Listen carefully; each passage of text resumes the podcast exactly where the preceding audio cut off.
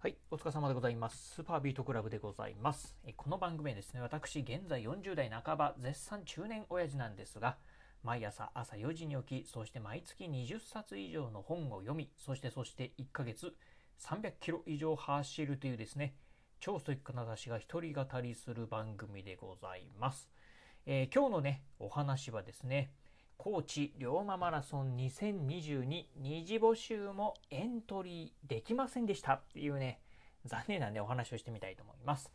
えーとですね、先週だったかな？うん、10月の、うん、いつだったかな？うん、7日ですかね。まあちょうど、うん、1週間ぐらい前ですかね。にですね、あのーラジオの、まあこちらのラジオの方でね、残念、高知、えー高知龍馬マラソンにエントリーできませんでしたよというね、お話をさせていただきました。えー2022年のですね、2月20日に、まあ、高知県でね、行われます。えー高知龍馬マラソン、まあ、42.195キロを走るですね、フルマラソン大会なんですが、まあ、私ね、えーエントリーしようとしたんですが、まあ、残念ながらですね、まあ、定員にた、えー到達しましたということで、まあ、エントリーできなかったんですね。うん。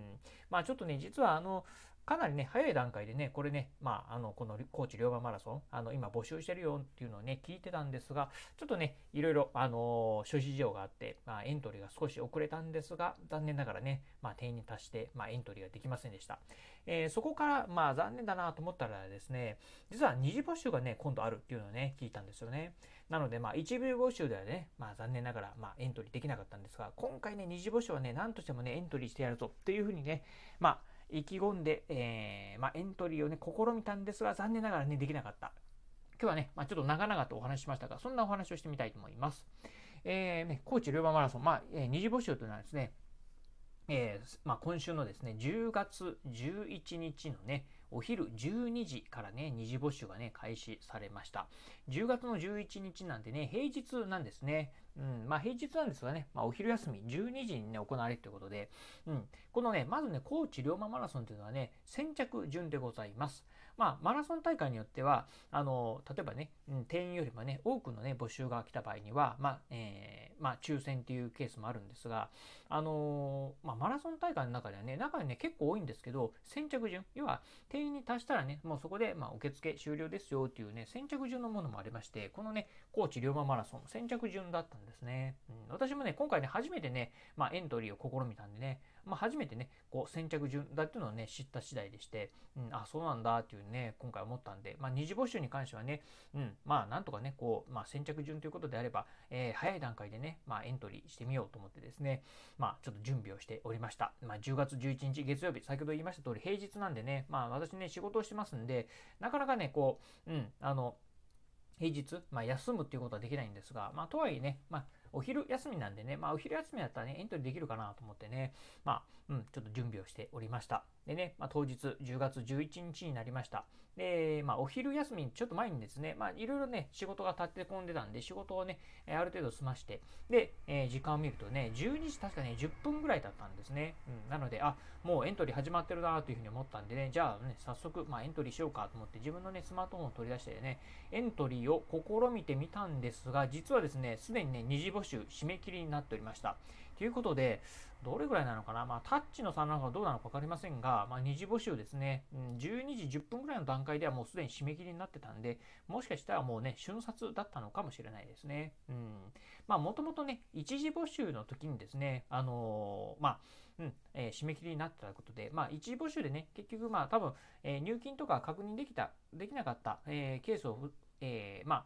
うん、その追加募集という形になろうかと思うんで、枠としてはね、そんなになかったんじゃないかなと思うんですが、まあ、残念ながらですね、まあ、その二次募集にもですね、私ね、漏れてしまったということでございました。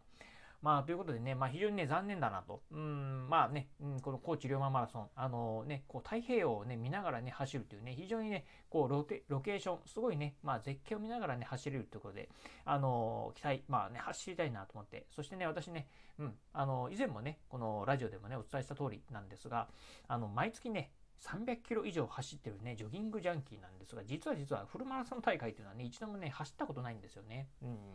まあ、過去ね、何度も何度もエントリーしてきたんですが、まあ、抽選に漏れ、そしてですね、えーまあ、抽選、なんとかね、あの、えーまあ、えー応募できてもですね、この新型コロナウイルスですね、中止になったりということで、なかなかね、こう走るっていうね、マラソン大会でね、走るっていうところにね、この2年以上ね、まあ、縁がなかったところなんですが、また今回もね、なかったのかなと。うん、まあね、残念だなと思ったらですね、一つね、なんかゆずレールっていうのがね、あったんですね。多分ね、このね、ゆずレールっていうのは、例えばまあ一次募集で、まあ、とりあえず、あのー、まあ、うん、手続きは済ましたんだけど、二次募集でエントリーはしたんだけど、やっぱりちょっとね、予定が入っちゃったんでね、あのー、まあ、今日は走れないやと。いう、まあね、まあ、もしね、走りたい方いたらね、譲りますよというね、譲レールっていうのがね、ありました。えー、このね、譲レールっていうのもね、あの、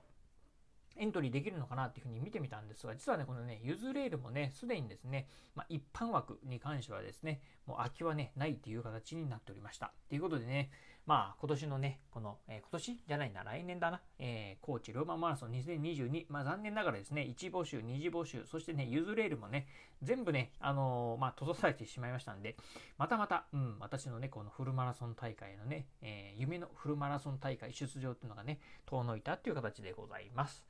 えー、ということでね、うん、まあね、中にはね、あの、二次募集頑張ってくださいね、とかっていうね、あの、まあ、応援のメッセージなんかもね、いただいたんですが、えー、残念ながら、ちょっとね、うん、まあ、まあ、残念だなっていうところであるんですけど、まあ、とはいえね、まあ、私もね、じゃフルマラソン走れるぐらいね、うん、まあ、この40キロ、まあ、40キロ超え、42.1キロ、5キロという距離をね、一度もね、今まで人生で走ったことないんでね、まあ、正直ね、ちょっとね、あんまり自信がないとこあるんでね、まあ、もう少し、こうね、えー、走り込みをしてからですね、フルマラソン大会にね、チャレンジしてみたいなというふうに思ってるところでございます。はい、ということで今日はですね、高知龍馬マラソン2022二次募集もエントリーできませんでしたというお話をしてみたいと、えーえー、お話をさせていただきました。